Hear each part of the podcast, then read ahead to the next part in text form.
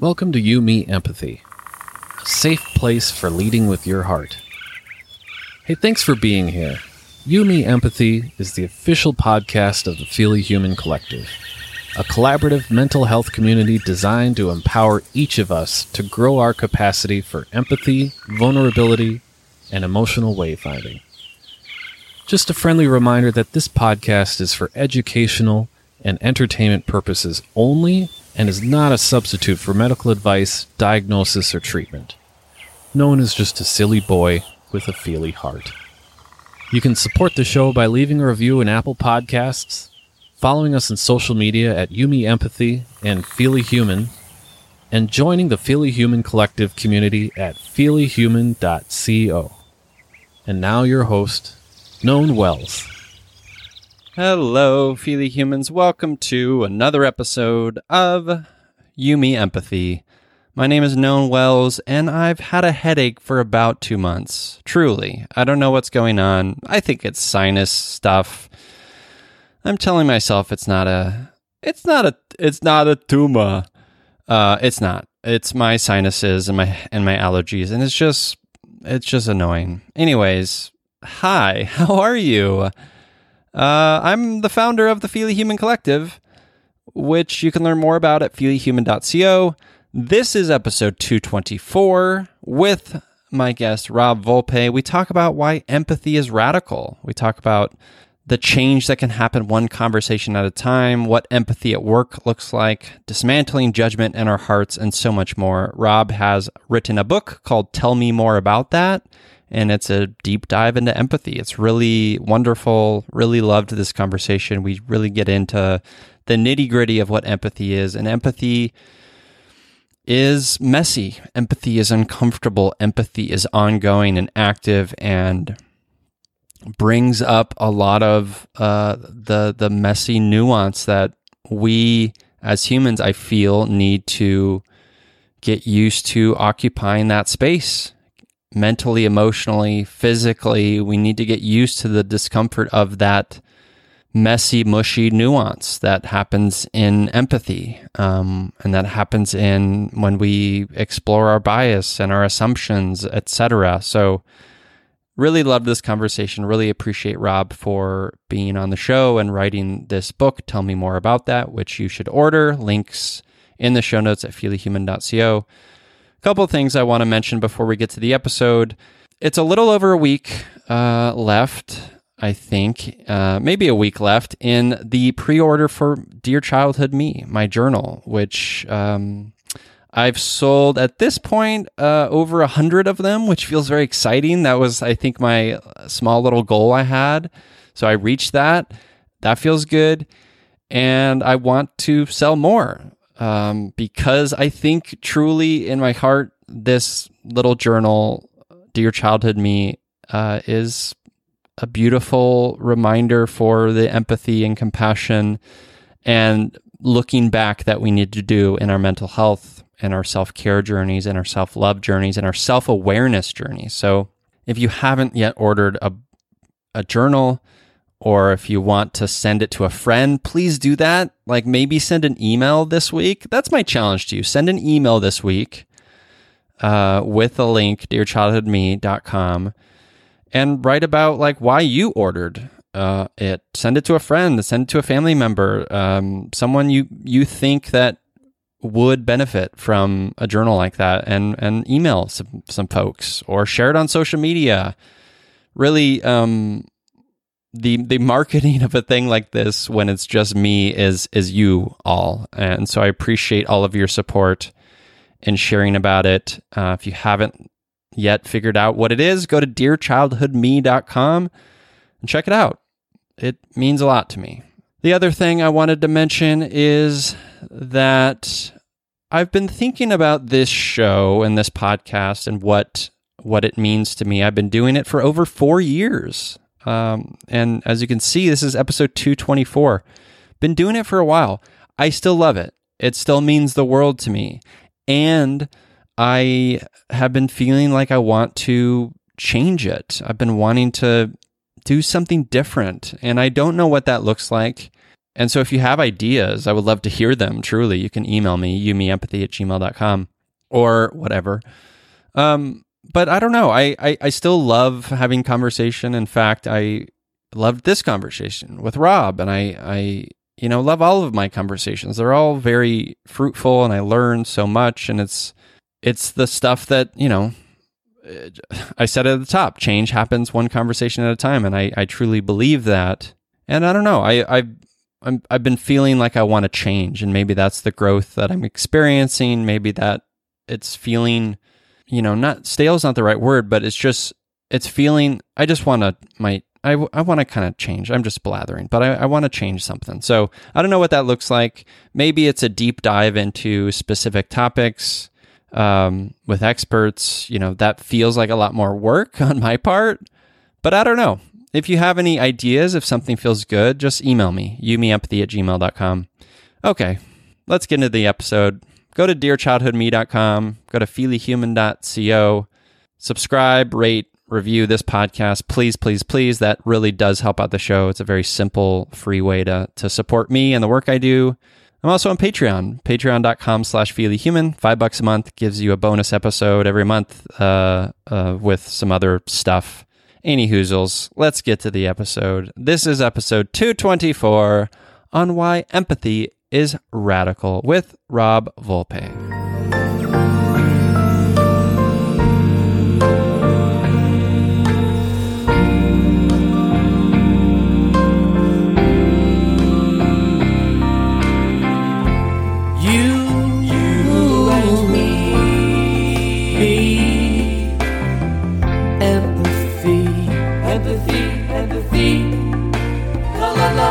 la la la.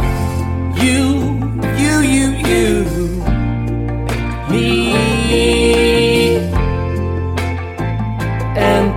Yeah.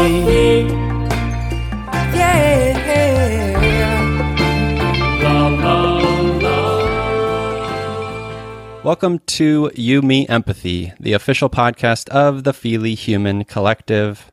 On this show, we explore the struggles, the triumphs, the brights and the darks we face as humans trying to get by on this wondrous and overwhelming pale blue dot.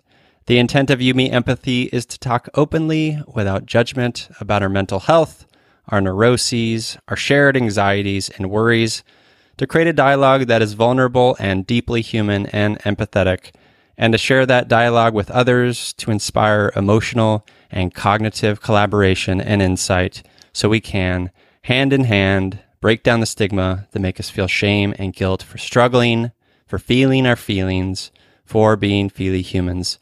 You Me Empathy is a safe, friendly space designed to inspire the beauty in each of us. Today, I'm in a happy empathy sandwich because I'm here with CEO of Ignite 360, author of Tell Me More About That, and empathy activist it's Rob Volpe. Hello, Rob. Hello. Thank you for having me. Oh my goodness, so happy to have you. Uh, it's uh, it's been a long time coming. I know I had probably I think had to reschedule this at one point, but I'm glad we're here. We're doing it. We're together in the empathy sandwich together. Absolutely, and you know it. There's no rushing divine timing. It all works out when it's supposed to happen. So I'm happy to be here. Happy to have you. First question I have for you How are you feeling? How am I feeling? Um, you know, I suppose the surface answer would be I'm good. Things are great. Um, book just came out a month ago and it's doing well. I've gotten some really great positive feedback on it. Amazing. Um, but it's a full time job to promote a book. And as you mentioned in the intro, I'm also the CEO of this kick ass marketing research firm. So there's a lot of demand on my time, mm. um, trying to manage that. And oh, there's like the world's kind of, you know, in flames. Um, mm-hmm. And, you know, I'd be lying if I said Ukraine doesn't weigh on my mind um, and everything happening there. Mm-hmm. Um, so, how am I feeling? I, I think I'm feeling good, but I do have some, I guess, anxiety about the state of the world we're living in. I empathize with that very, very much. How do you sort of manage or reconcile? Maybe reconcile is not not the right word, but kind of pair in your heart and in your head the the the the good stuff, you know, the good stuff that's happening with your book and you're promoting it and that's exciting and and you wrote a book and that's amazing. And you know the horrors that are happening in war and uh, you know anti-trans bills across the country and like how do you personally like hold those truths and honor both those things in your in your heart? Yeah, that's a great question. I think um, it, you know, with the book itself, I've really tried to focus on the journey, like I do with most things in life, and not Mm. get hung up on like an agenda, I suppose. So it's less about the numbers and more about the conversations. And so, you know, the subtitle of the book is Solving the Empathy Crisis One Conversation at a Time. And I was in a session. Um, I see an intuitive healer here in the Bay Area every so often, and I had a session with her a couple months ago, and she was, you know, reiterating to me like, don't get hung up on the numbers. You know, ride the currents of the river. Let all of this happen. And I was like, oh yeah, it is one conversation at a time. It, it's the subtitle of my book. It stares at me, you know, every time I look at the book. And so what I'm trying to focus on is one conversation at a time and recognizing every connection that I'm able to make, whether it's truly an individual conversation or it's one like we're having, which will then get magnified um, and amplified because of your audience and the people Mhm. that are tuning in. They're they're hearing that and and they're hearing they're going to hear in this case you know some things about empathy and the way that I think about it and approach it and it helps them reflect on their own lives and that each conversation is then making the world a better place.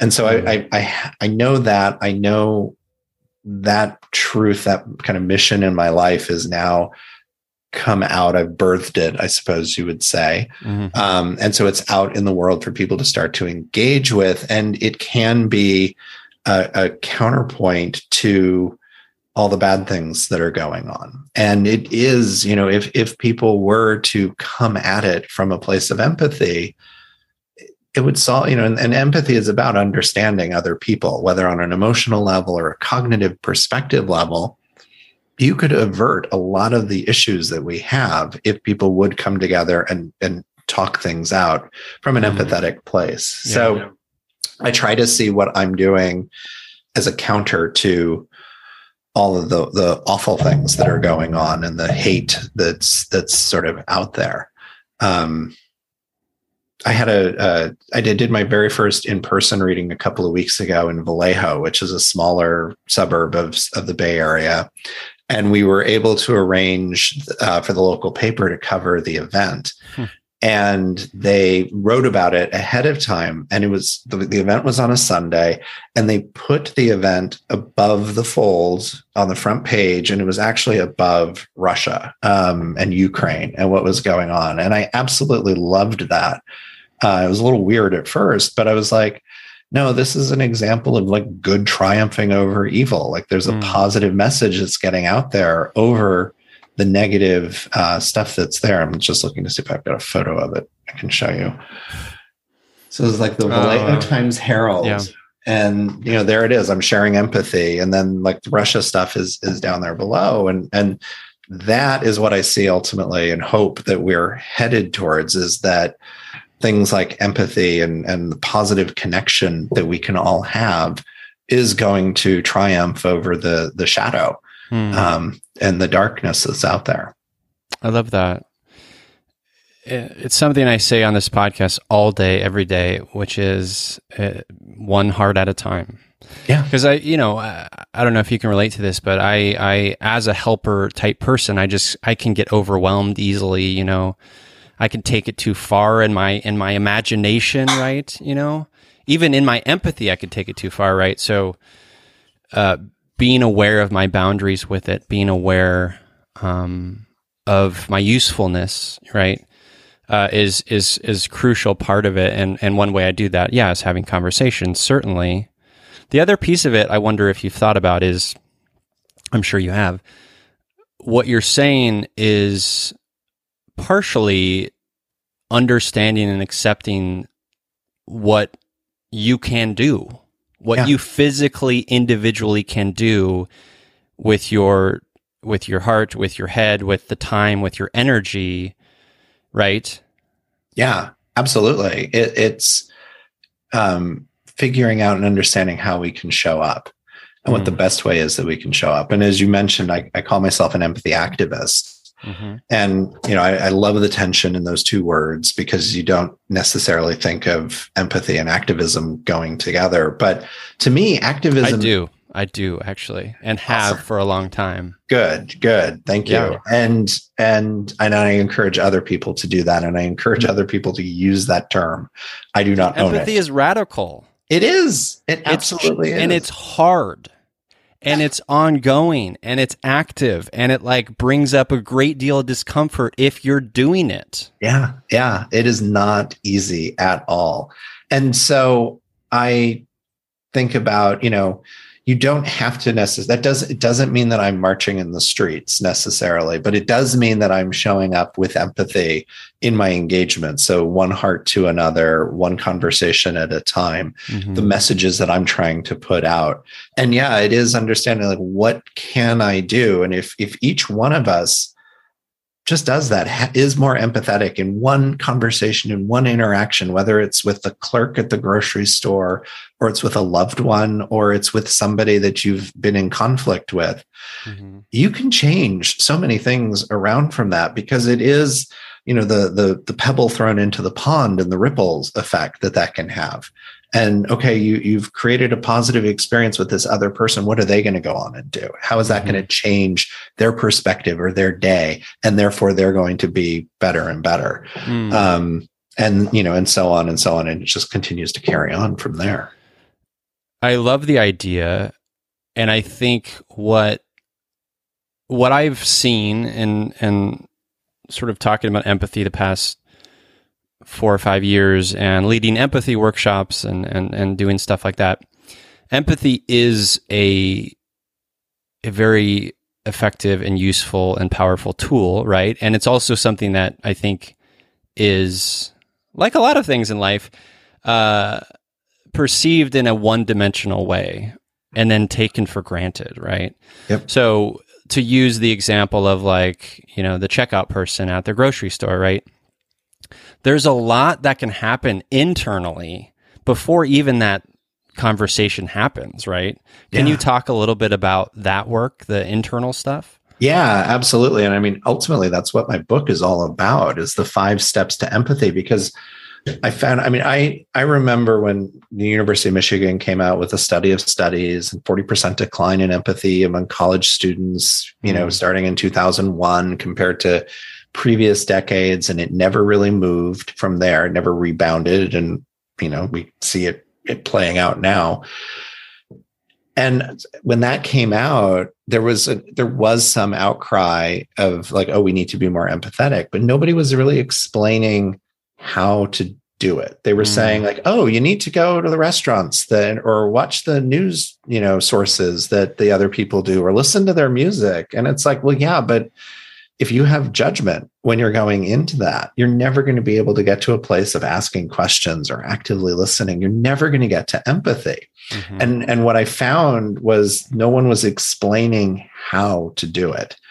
Um, and and in a way that was you know understandable and relatable because to your point yeah people are afraid of empathy when i give talks on empathy i often have a, an image that i show of, of people in a movie theater watching what must be a horror film they have this really scared reaction and i'm like it and the title that i have on the card says you know it's the e word people are afraid of Mm. and it is it's like emotion and a lot of people are afraid of emotion and they're Mhm. afraid of empathy because they think that empathy is always emotional or that i Mhm. have to give up my point of view to see somebody else's point of view and Mhm. it's like no that's not the case but then yeah so in that how do you do it? How do you get there?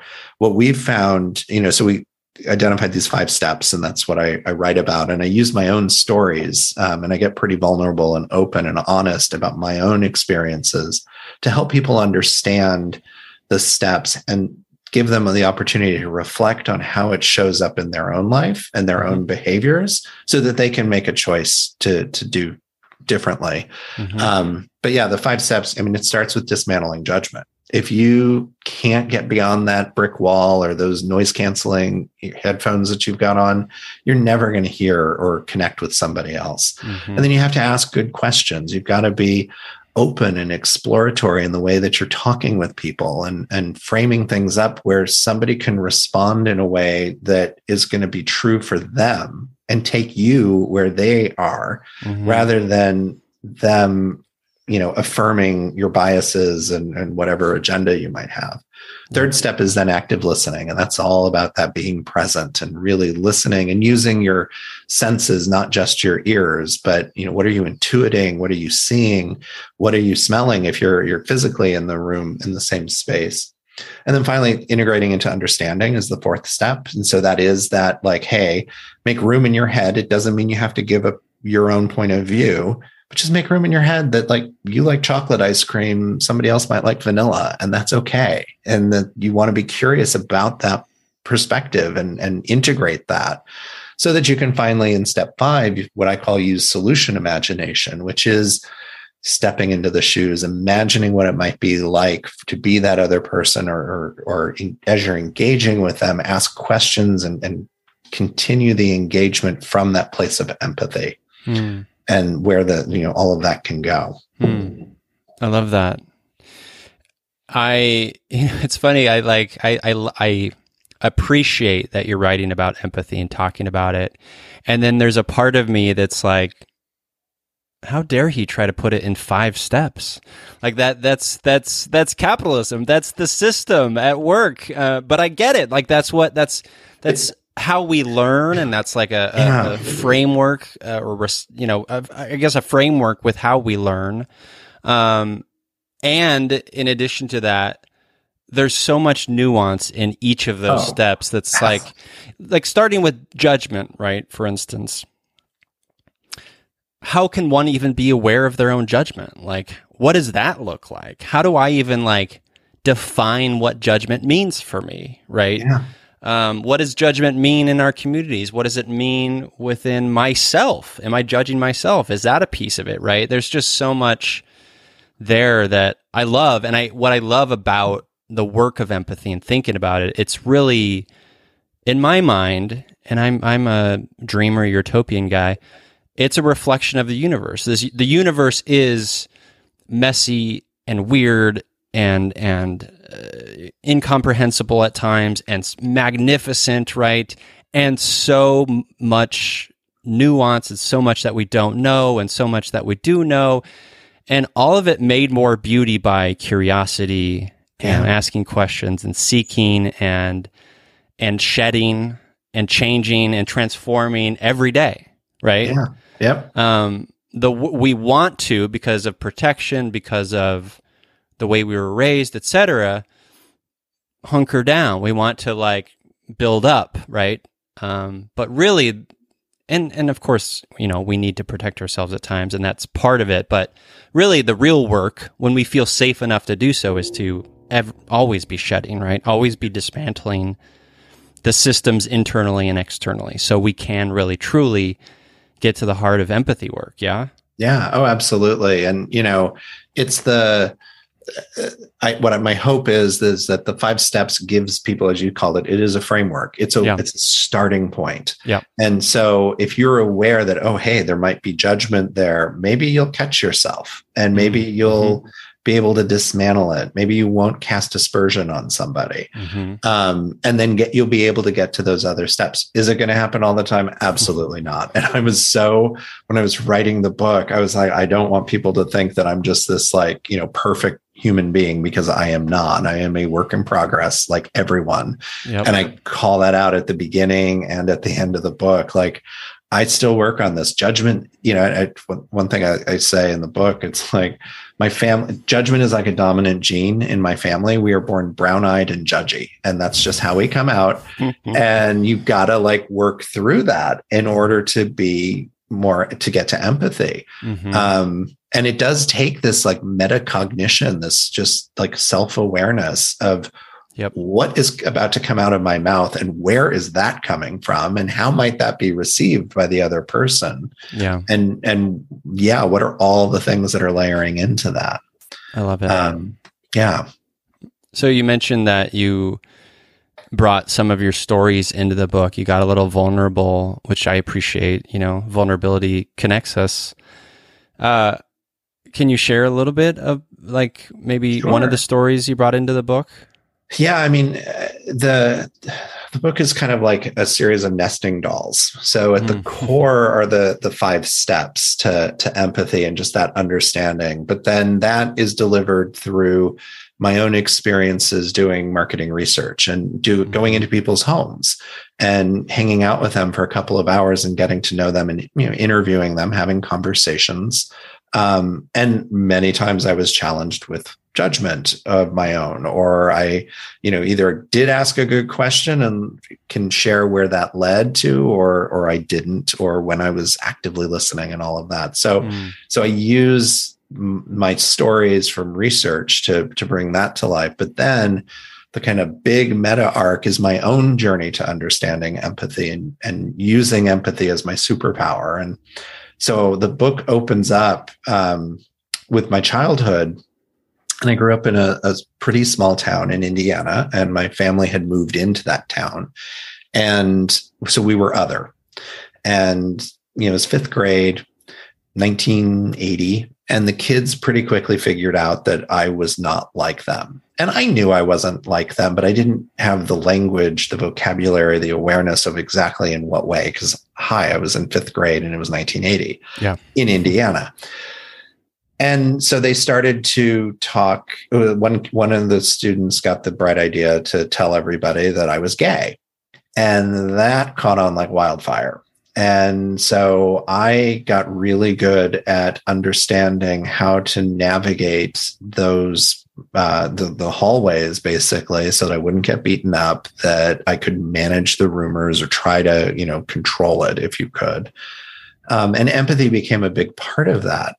Um, and I was, and I write in the book, I mean, I did contemplate suicide um, when I was in sixth grade. Like the pain was just so great. I came, I'd come home from school in tears, but then hiding it from my parents because I didn't want them to ask me. I didn't, I, you know, it was like I knew I was different somehow.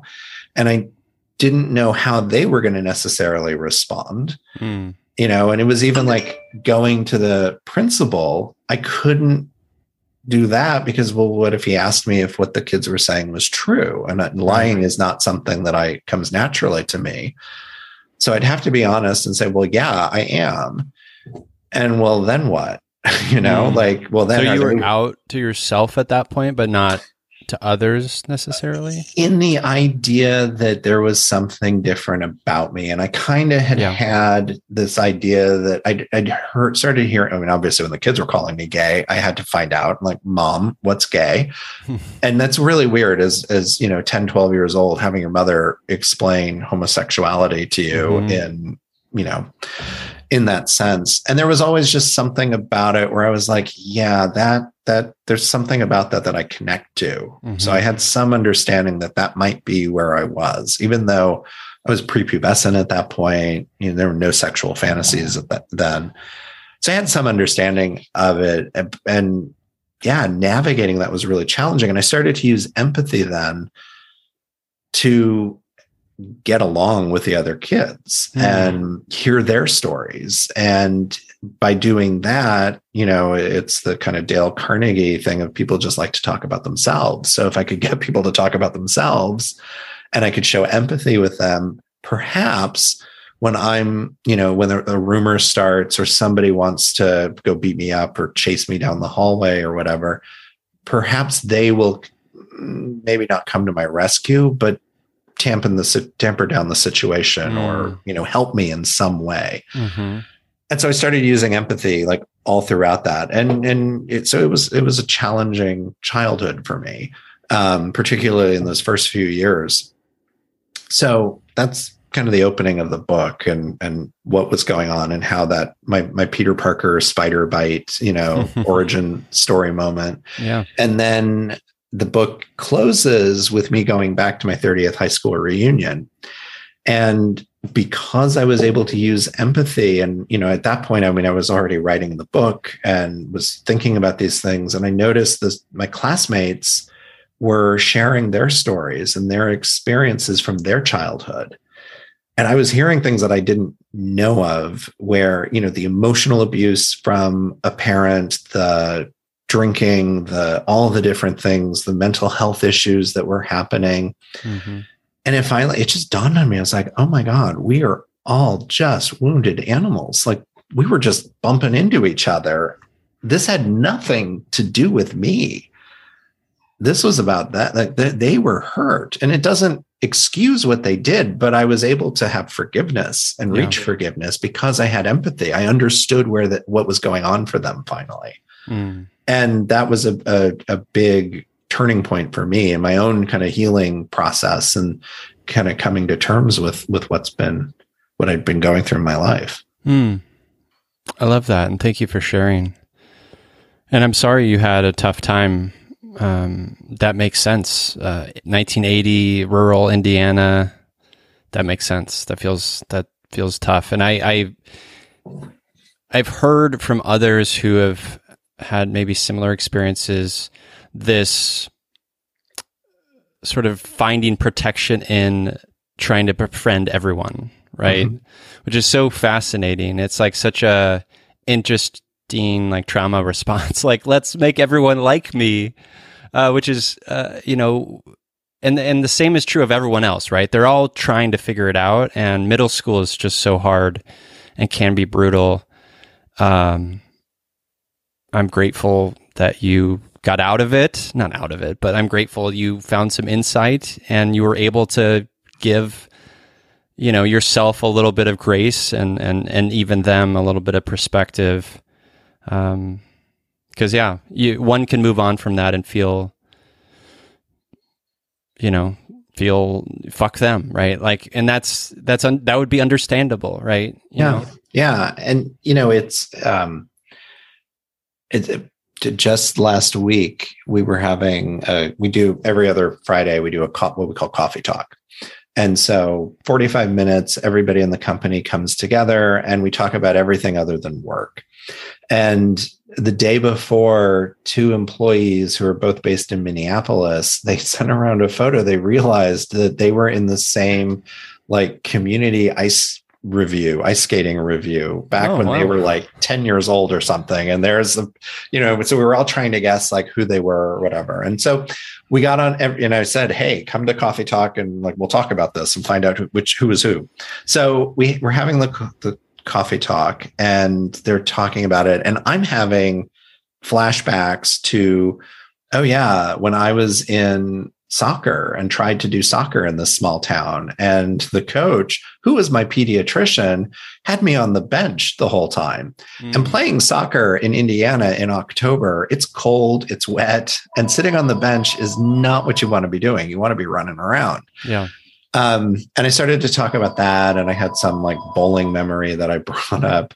And one of my colleagues was like, "Oh, I had these awesome experiences, you know, in in different programs in athletics when she was a child."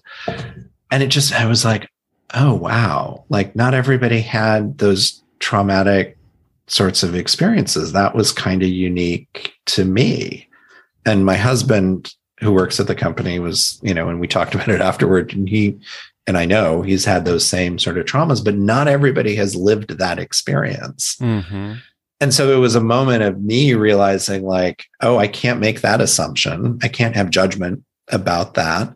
Um, I need to have empathy with, like, hey, pe- some people did have, or that part of their childhood was positive and a good experience. They've had other wounds, maybe and that mine was different and and so the way that you come together and engage with each other you can't just assume everybody grew up exactly like you everybody had a bucolic childhood everybody had that picture perfect thing like no Yeah.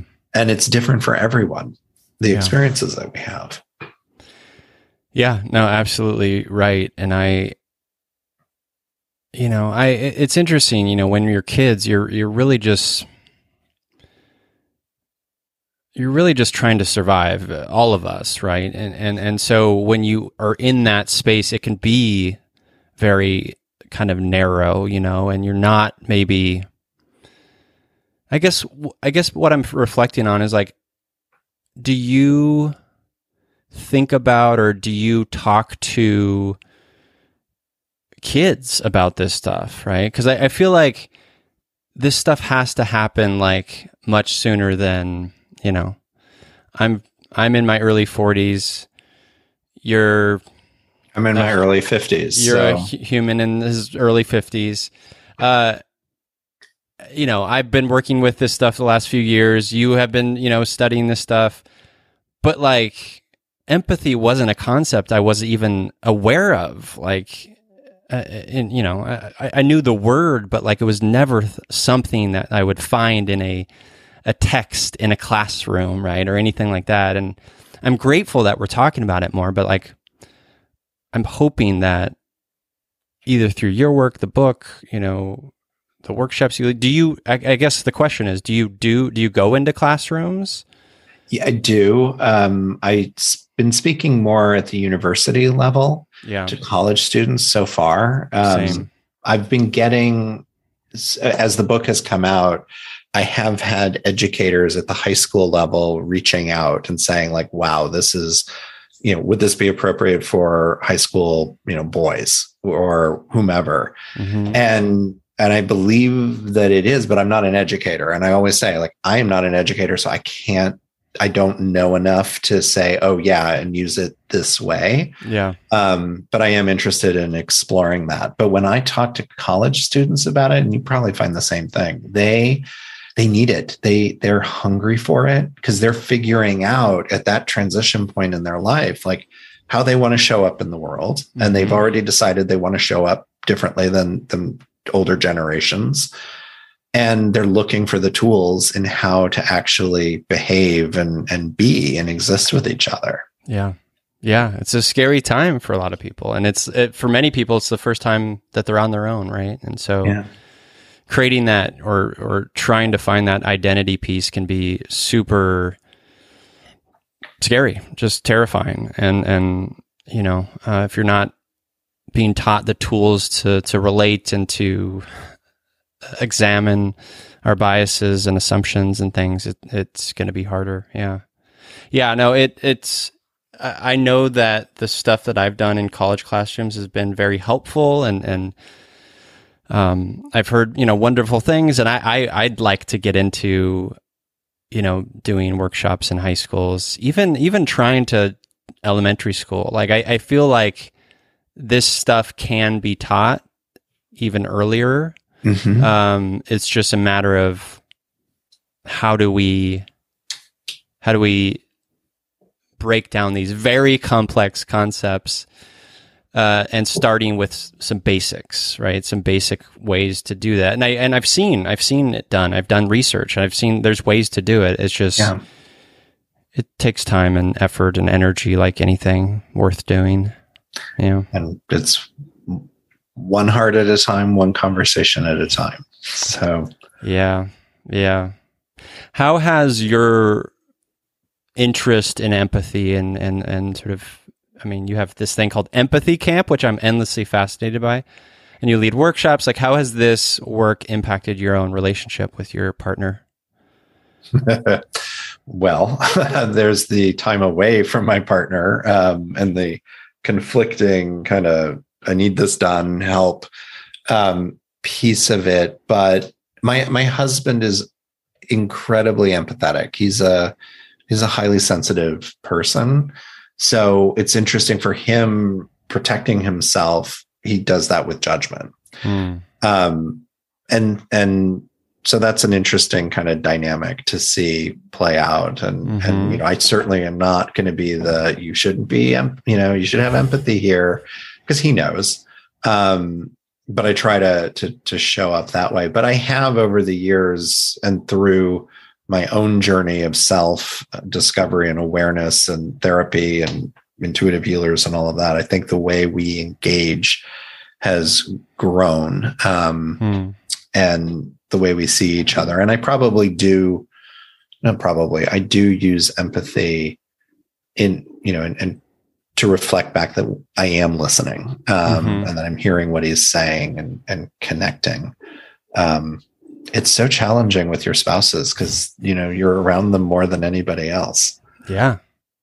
yeah, it's thank you for sharing that. It, it is it is hard, right? Like um you're around them more than anyone and you know them the most and you know you know, at least I'll speak for me. I know Jessica more than anyone, right? And I know her background and I know the things that light her up and the things that frustrate her, uh, you know, and and so sometimes like holding all of that can be hard uh, in the in the context of empathy uh, in terms of connection and, and and doing it in a way that's that's useful and helpful. Um, but I, I I would say for sure that me sort of thinking about this stuff has helped me be a better listener, right? Has Yeah. helped me, um, you know, I, I think 10 years, uh, 10 years ago, I wouldn't have had the capacity for it. You know, I wouldn't have been able to, like, I might have been more angry in moments or frustrated in moments where now I can, uh, not always, but take pause and step back and listen and, and, understand that it's not about me or, or, you know things like that are really helpful in relationship with with anyone Yeah. Yeah. And actually, one other thing with um, my husband, Charles, his both of his parents have read the book now, and they're uh, in their early 90s. Hmm. And there's, um, it, it, their relationship has been challenged, um, you know, over the years and not necessarily feeling seen um, by them. Hmm. but now that they've actually read the book they it's changed the way they're interacting with him. They're Oh, wow. actually like asking him questions and listening to answers and um just have greater awareness of how they're sort of showing up. And they're 91 years old. That's pretty amazing to me. Um, is amazing yeah and and so i think there's some you know there is some good that's coming out of it um and Don't that's certainly that. helped us but but yeah that something that you said it's like when you know so much about that other person i mean there that's a lot like there's and that can that can be used for good and that can be used for not, not so good and Yeah. you know, so you know the buttons to press or Yes. Uh, the the buttons to press to relieve the pressure, um, Mhm. and it's great responsibility that that goes along with that. And there's so much trust that's Mhm. there as well. yeah well and th- that's another component of empathy that i think is crucial is is safety right Yeah, you know um, we're going to have our guard up we're going to have our barriers up or armor if we don't feel safe right and so you know part of it is is coming up with a mutually agreed upon definition of safety for each other for our communities for our partnerships for our friends. Yeah. right? Do you think about safety? What that means? Um, yeah, to a certain extent, I think if I'm thinking about like emotional safety or mm-hmm. um, feeling safe to be vulnerable, which uh, to me is that's emotional safety. Mm-hmm. I've I don't know when I started doing this, but I've always been pretty open about my life um, because I've found that when you keep secrets, that gives somebody power over you if they know your secret. And Hmm, if I interesting you know if i don't want others so if i'm just tell you like it is then you're not going to be able to like the you can't have that power dynamic over me Mhm, mhm. so to me and i you know i uh, yeah there are probably things that are levels of privacy or or degrees of privacy of course but generally you know by my sharing something actually it might help you open up about something that you're going through or Yeah. just seeing me for who I am and accepting me and then not letting you have that power over me Mhm. um, and and keeping that dynamic Hmm. um, Mhm. in in in balance, I guess. Hmm. Um, but I've also I've always found it was interesting when I set out to write the book. Like I didn't want to write something that was going to be really didactic and like you must do this to be empathetic because I, I've just always found like that's not how people listen to me. They listen when I tell stories and when I talk about my own experiences and when I share, and then they learn something from that. And and I mm. think that's probably how most of us learn um, generally. And so I wanted to try to have that approach in the book, and and I think I achieved that. But Mm. um, yeah, yeah, I, I yeah, it's an interesting topic of safety. Yeah, it is. I, I think I've been thinking about it a lot lately because I, I lead these monthly emotional check-ins with Feely Human, and it's uh, you know I have to come into that and understand that we all have maybe a different definition of what that means, right?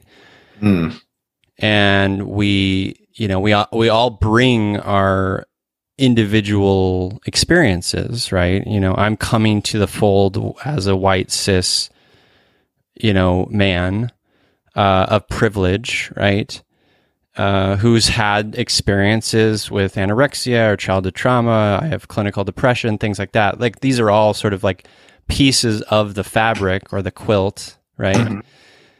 and sometimes they inform sometimes they don't but like bringing I, th- I think the work is like bringing all of that and bringing awareness to all of it and and being open to the person's wholeness is kind of part of that and and getting into that for each of us and and t- determining within that intersectionality like what safety means because if i say one tenet of my safety is for us to assume positive intent um, that doesn't necessarily mean the other person's going to have that as part of their definition, right?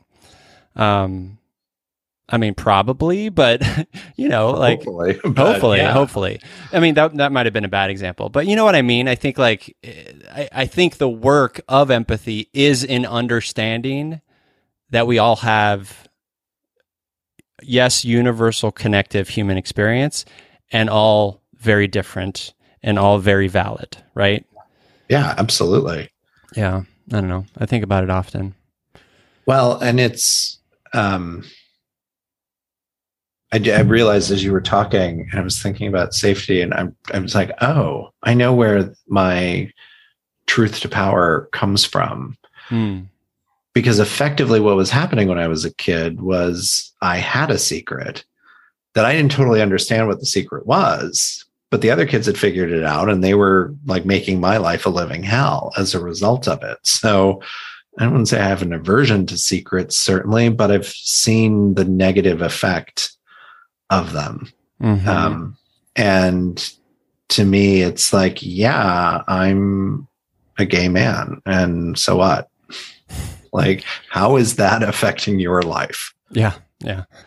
Well, it was interesting before you were talking about safety.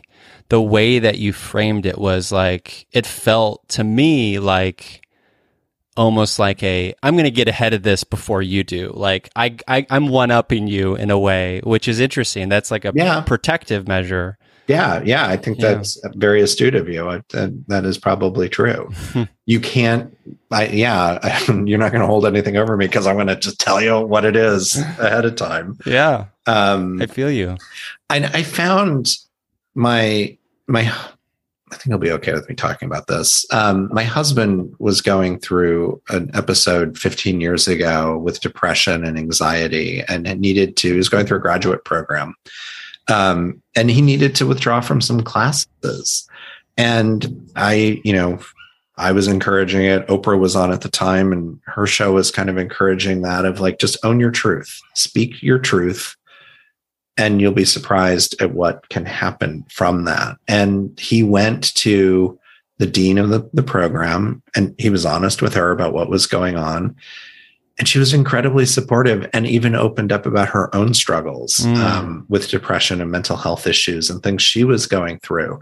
And similarly, a couple of his um, classmates, he shared what was happening and, and heard very similar sorts of stories that you wouldn't have known otherwise.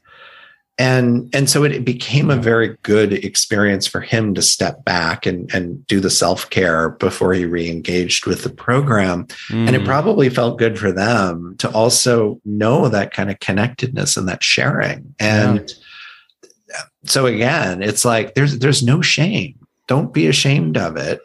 Just own it Yeah. and be be honest about it. And you know I, I suppose like my brain goes to all the different things somebody could be ashamed of and there are some things where restitution is needed or whatever but own it and and try to move move through it Yeah, I love that. Um, I'm going to take a quick pause because my puppy is. So I'd love to hear. I, I recently, like just a few days ago, Rob, I I lost my job, my day job. Oh I'm out of a day job for the first time in seven years. It feels weird and scary and maybe hopeful. But I, the experience of it, I won't get into details yet. It's still a little raw, but it was, it felt dehumanizing. It felt like deeply lacking in empathy, uh, the process of it. And, and I, I wonder for you, what does empathy at work look like to you? Like, how can, uh, leaders and and employees and peers like do better at empathy in the context Yeah. of work. um yeah well i'm sorry that that happened to you um Thank you.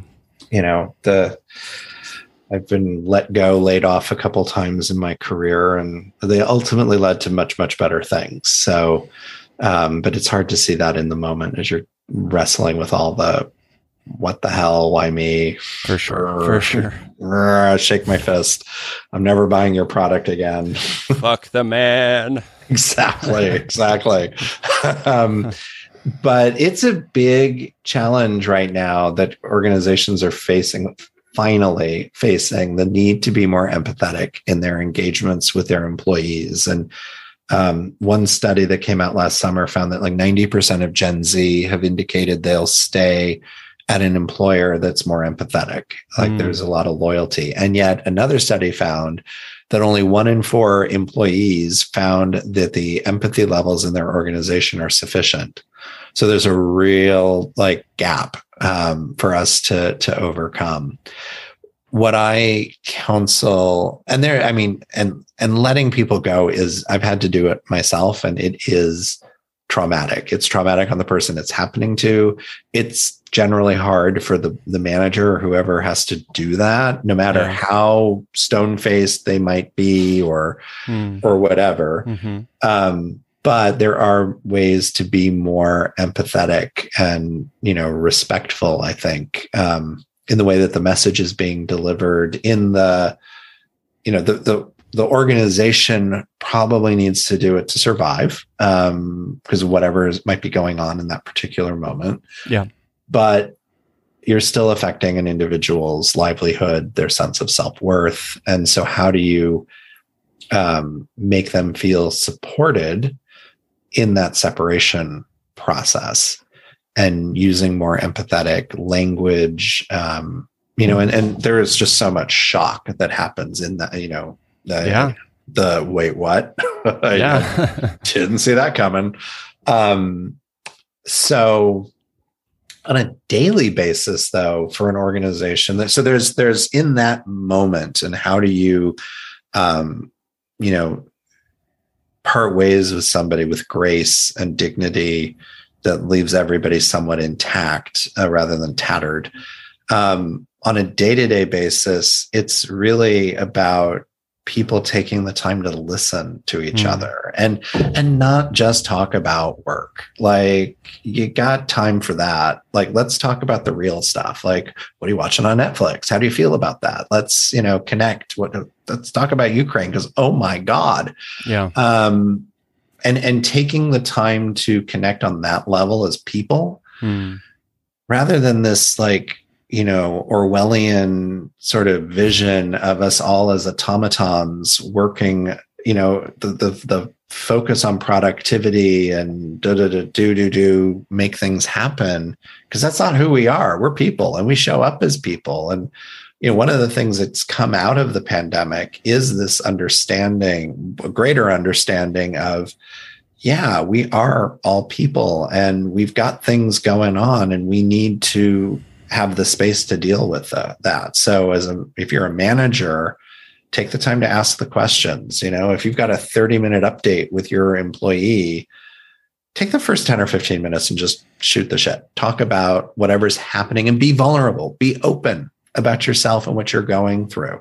Yeah. It's not showing weakness. It's actually, you know, and, and that's the thing. It's like if we can change the perception of vulnerability, you know, which by the nature of the word and how it gets used is seen as weakness. Yeah. What's their vulnerable spot? Where's the weakness? But it's actually a strength you know and as we were talking earlier about secrets and my share you know it's there's power in being vulnerable um, and so how do you start to look at things that way and start to move through the world that way how do you start to ask different questions so instead of saying like you know why were you late to work today why was that report late whatever the situation is it's like what's going on tell me about tell me about what happened with that report that's taking a question, you need to understand why the report was late or why the employee showed up late or whatever. Um, but instead of attacking them using that pointed why word, you're using other ways to let them open up and share what's going on. You know, use tell me more about that. It's a really easy way. Tell me more about what was going on with that report. Mhm. Tell me about what's happening. Why is there tell me about that kid doing cartwheels in your background, you know? I love that. There's less there's less assumption in that uh, Yeah. versus the the why question is there's an assumed negative in there. There's assumed you did wrong, right? Right. Yeah. Right. I love It's that. not it's not trying to get to a positive outcome. It's it's assigning blame.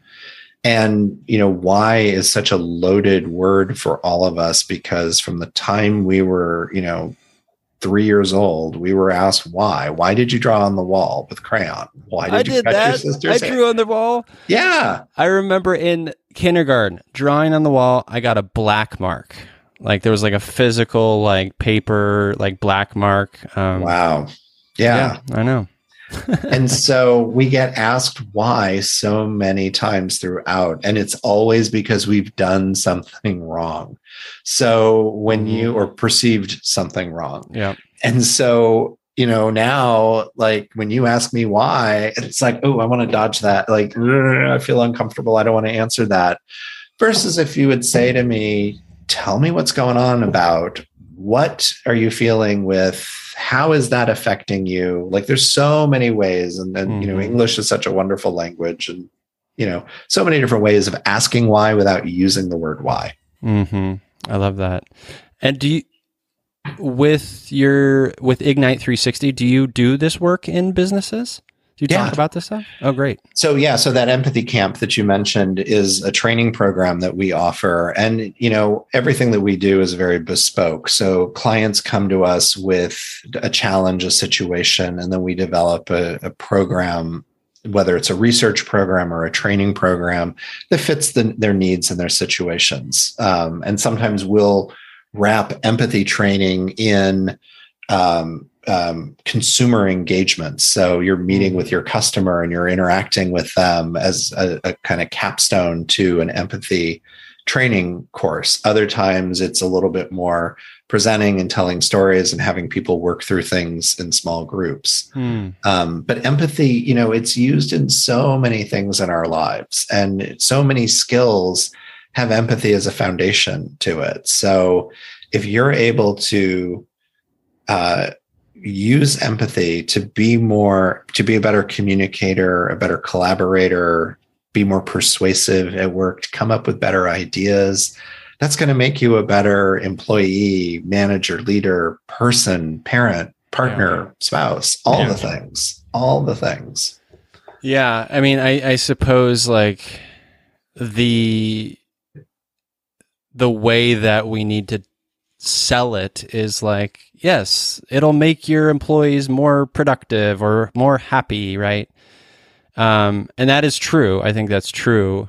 It is. and and and inlaid in there is the it would also bring more nuance emotionally and more a deeper understanding of self and a deeper understanding of our collective connection and our collective connection and intent and impact and how we show up in the world all of that hopefully sort of comes sort of under the surface as sort of like the trojan horse of sorts Yeah, yeah, it is. And by doing that, um, by doing that, you are creating, you know, as I said, 90% of Gen Z want to stay at companies that are more empathetic. Emp- people with more, there's other data out there from last year where people that have more empathetic managers, they navigate work-life balance better than people that don't have empathetic leaders. They Mm. are more likely to stay at an organization. People of color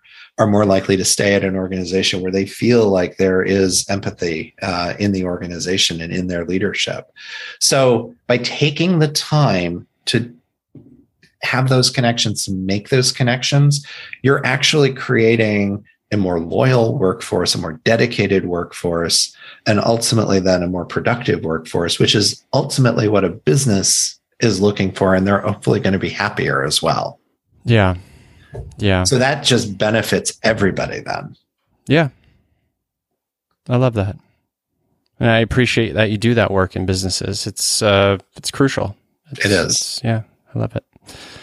And all of the people that you might talk to that are on an individual level, they show up at work too.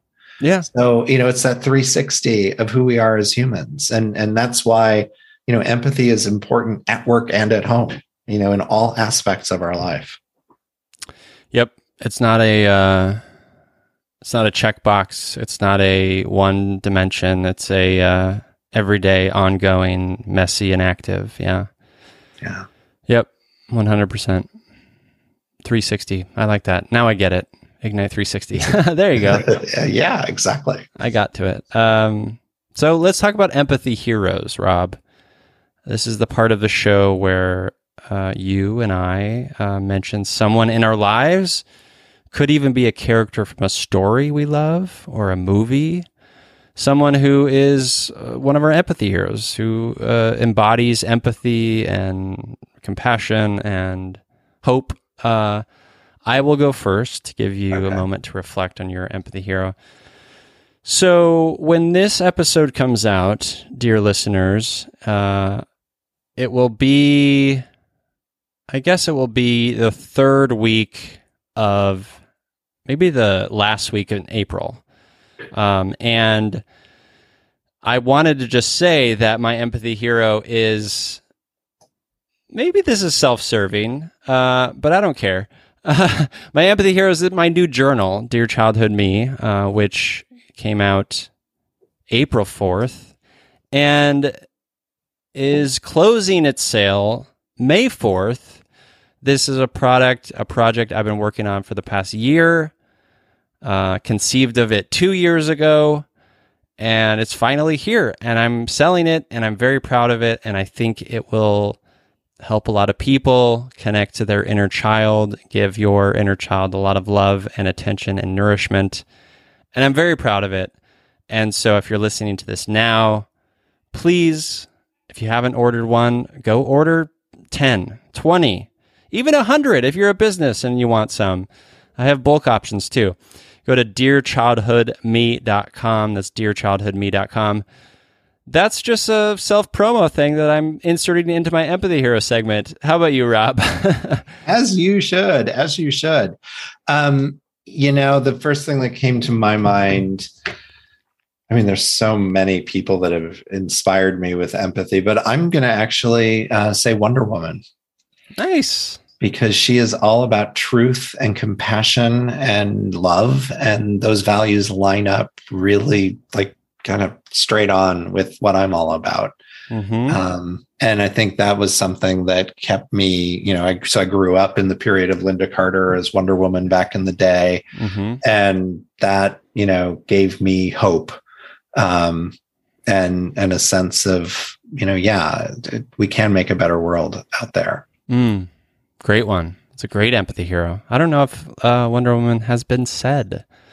Uh, I think Spider Man has been said, uh, but no one from the DC universe. So good on you. There you go. I'm representing DCU. There you go. There you go. Uh, I love it. And, well, and I will say Gal Gadot has done an amazing job of, and that that is Yeah. what has made her successful. Is she's captured that essence, which is what Mhm. Lynda Carter captured.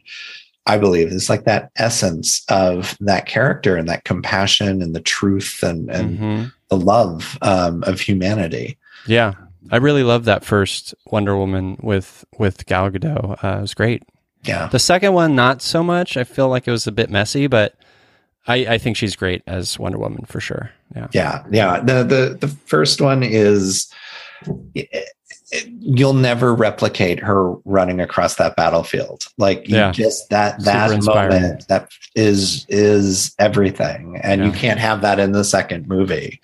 Um, I was very happy with the second movie, but I yeah, is it perfect? No, um, but I enjoyed it. It was Wonder Woman, you Yeah, know, and yeah. and so I was happy. There It was a, that was a wonderful Christmas for me. nice.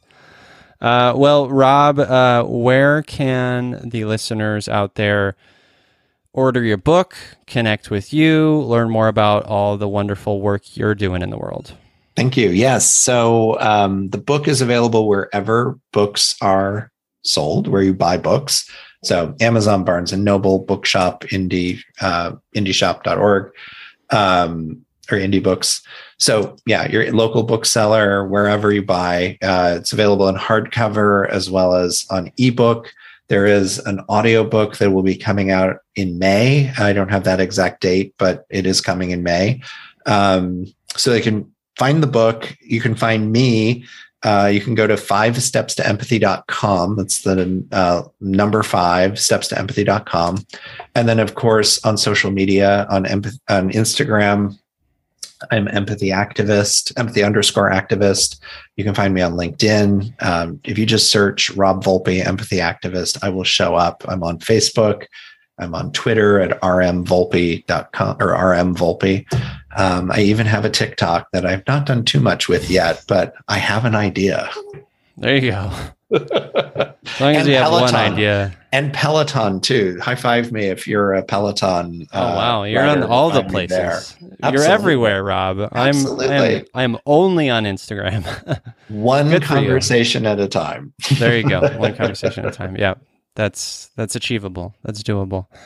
Well, uh, thank you for being a part of You Me Empathy. I appreciate uh, I'm grateful that this book exists. I'm happy for folks to read it and and uh, order it. Um, bookshop.org is a great resource. Um, so, listeners, all of those links will be in the show notes at feelyhuman.co.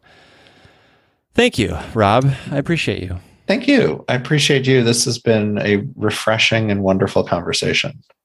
Agreed, agreed. And to you listeners, as I always say, I'm here, you're here, we're here together on this wayward, overwhelming, awe inspiring, pale blue dot. We have each other. It's you, me, empathy.